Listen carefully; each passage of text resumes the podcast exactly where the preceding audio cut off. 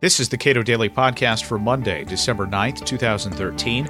I'm Caleb Brown. The failures of the Obamacare website are many, but should they have been expected? Should those who opposed Obamacare from the beginning be pleased that the federal mechanism for extending coverage has performed so poorly? And how do we get to a system where transparent price signals are again a key mechanism in the healthcare system? Cato adjunct Cato adjunct scholar Arnold Kling comments. What is still puzzling about healthcare.gov is that the president was a week, two weeks before the website launched, comparing it to Amazon.com. Yeah, uh, that's a that's an interesting comparison. Uh, you know, Amazon or Kayak, and I think what people don't understand is that uh, Amazon and Kayak didn't just sort of emerge out of thin air, or they're not just they're not the the, the most natural result of trying to start a computer system or a web-based business. In fact, Amazon and Kayak are the rare survivors of a tournament involving hundreds and hundreds of companies.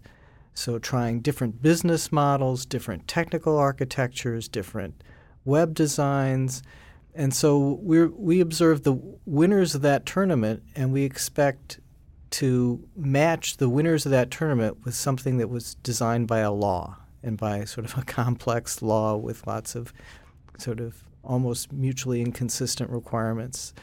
Um, but you know, the, the difference between having a computer-based business and observing the outcome of the market process is, I think, in some ways, the key lesson that people need to learn from this that you should have more respect for a market process that winnows out all the losers. I mean, there were hundreds of healthcare.govs in the private sector. It's not like the private sector doesn't mess up, doesn't have lousy software, doesn't have bad business models. They happen all the time, but they're winnowed out, and as consumers, we get to enjoy the winners.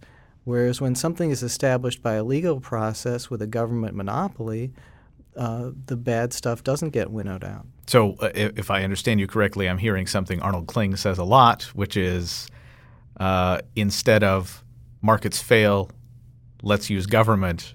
You're saying markets fail, let's use markets. Exactly, because markets have a c- competitive mechanism to correct failures, but once the government has failed, there's nothing left to do but make desperate efforts to fix it. Um, you can't. You you don't have this. You don't have the alternative out there ready to bail you out. And if I understand your point correctly, the, that mechanism hasn't emerged yet for this website because millions of people can't just walk away from it uh, and go to the other healthcare.gov down the block. Exactly. And and and there's no and there aren't hundreds of entrepreneurs trying to jump in and take advantage of this by building competing sites because they know that the government only backs one. There are some people who have taken inordinate pleasure in watching this uh, meltdown occur. Is that appropriate? I have very mixed feelings about that. Uh, okay, so I'm against the health care law fundamentally because you know government taking over the system, you know, for again for the reasons of you know driving out competition and driving out innovation. Uh, and from some from that point of view, do you want it to fail because of the website? Uh, you know, in the short run, I think it it's good for those of us who oppose the law because it creates kind of a negative aura around the Obamacare thing. But Long term, I'm afraid what we'll create is a narrative that I, am sure progressives will push increasingly hard, which is that ah, it was really a good program, but it got betrayed by by technical glitches, and so in the long run, they're going to it may actually strengthen their defense. Uh, to put this another way, I think if the website and the computer system had worked perfectly, the uh, Obamacare might have collapsed quickly and cleanly, cleanly based on the large number of losers who would have been revealed as losers from the system. So people would have very quickly found out that they were paying higher premiums for uh, coverage that had fewer doctors and uh, was less helpful to their particular uh, medical situation. And if and millions of people finding that out quickly uh, would have been better than this because this allows, first of all, it confuses the issue, allows them to blame the technical system, and it also gives them excuse, has given them an excuse to delay a lot of the implementation of the law so that people don't see as quickly how badly it's going to affect them. So the backlash doesn't come all at once. Yeah, I think again, I think it, I think the whole the law could have failed qu- quickly and cleanly had the computer system worked perfectly. You know, I've been I've been thinking about getting back to a system that we had a long time ago with with healthcare, which is is definitely pre World War II. Uh, we've got all this great innovation that's happened uh, uh, in the interim, but also an increasing government role in the healthcare sector. Um, for opponents who are looking for a uh, return to market based healthcare with consumers responding to price signals, that sort of thing. How do we get there? Do we just create some sort of opt out, or uh, you know, Michael Cannon here says it's it's going to be ugly no matter what happens. Oh, I, I think getting you know we can't even reverse six months. I mean, we've uh, you know the you know insurance companies have already sent out notices to people saying that they can't be covered, and you know it's just an illustration of the lack of understanding of business processes that President Obama went up and said, "Oh well, we're, we're going to we're going to reverse that. Uh, I'm going to, by my decree at a press conference, reverse that." Well, as if companies hadn't disinvested from those plans right. months a just, year ago. Again, he has no idea of implementation. Look at, at what the timeline has to be to set up a plan. First of all, uh, if you back working from the the back end, the um, the companies have to uh, be able to send out forms to people, letters to people saying, you know, this is how you enroll, these are your choices, this is how you do it.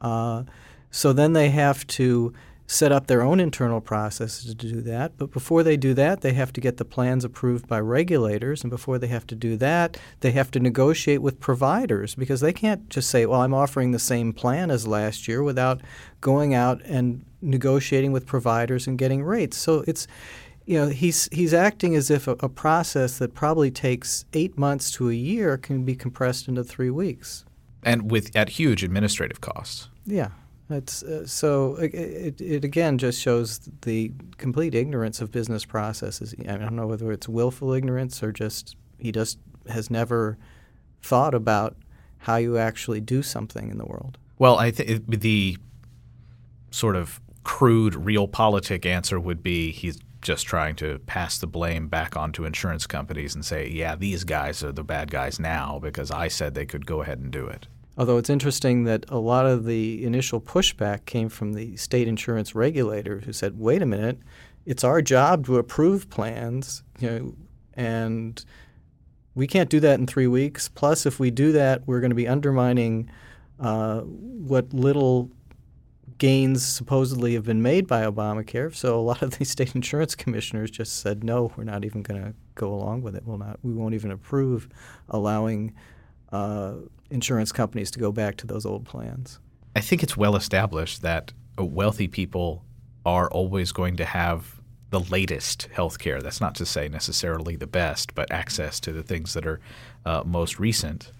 Uh, so it, it strikes me that if we're if we're going to try to rebuild a healthcare system based on markets and people being able to interact relatively freely, it has to be some sort of opt out, some sort of franchise that allows people to to exit at at a cost. Well, I, I think you can argue, or and I have argued that we're going to end up with a two tiered or multi tiered healthcare system no matter where we start. If we start with something uh, along the lines of Obamacare, where you know, insurance is like a public utility, and it's basically the government. You know, there's this very broad-based government system. Then wealthy people who are not happy with it, for example, the people who notice that, that their doctor isn't on the plan, will then, as you say, opt out. Uh, just as you know, wealthy people can opt out of the public school system when it doesn't work for them. Uh, and that's one way to go. And I mean, another direction would be, you know, if we go back to sort of a, a more conservative approach, would be to give uh, put kind of a floor under people's health care, give people, um, you know, some everyone some kind of voucher, some kind of catastrophic coverage, uh, and then uh, that would be kind of the minimum coverage people have, and then and everyone who wants more than that would uh, spend their own money. Um, you know, the the Obama administration keeps insisting that there's no alternative reform. Uh, I, am sure that they're going to repeat that and repeat that and repeat that to get people to try to believe it. But in fact, there are plenty of alternatives, and you know, most of the alternatives uh, on the conservative Republican side involve some kind of uh, uh, sort of targeted protection for poor people, increased use of catastrophic insurance as opposed to comprehensive coverage, uh, so that uh, more people end up paying for some of the health care out of their own pocket uh, while being protected against catastrophic risk. And I think you know that's a perfectly legitimate alternative, but it, you know you will all the efforts are going to be made by the Obama administration to delegitimize uh, market-oriented reforms. Arnold Kling is an adjunct scholar at the Cato Institute. His book, Crisis of Abundance Rethinking How We Pay for Healthcare, is available at cato.org.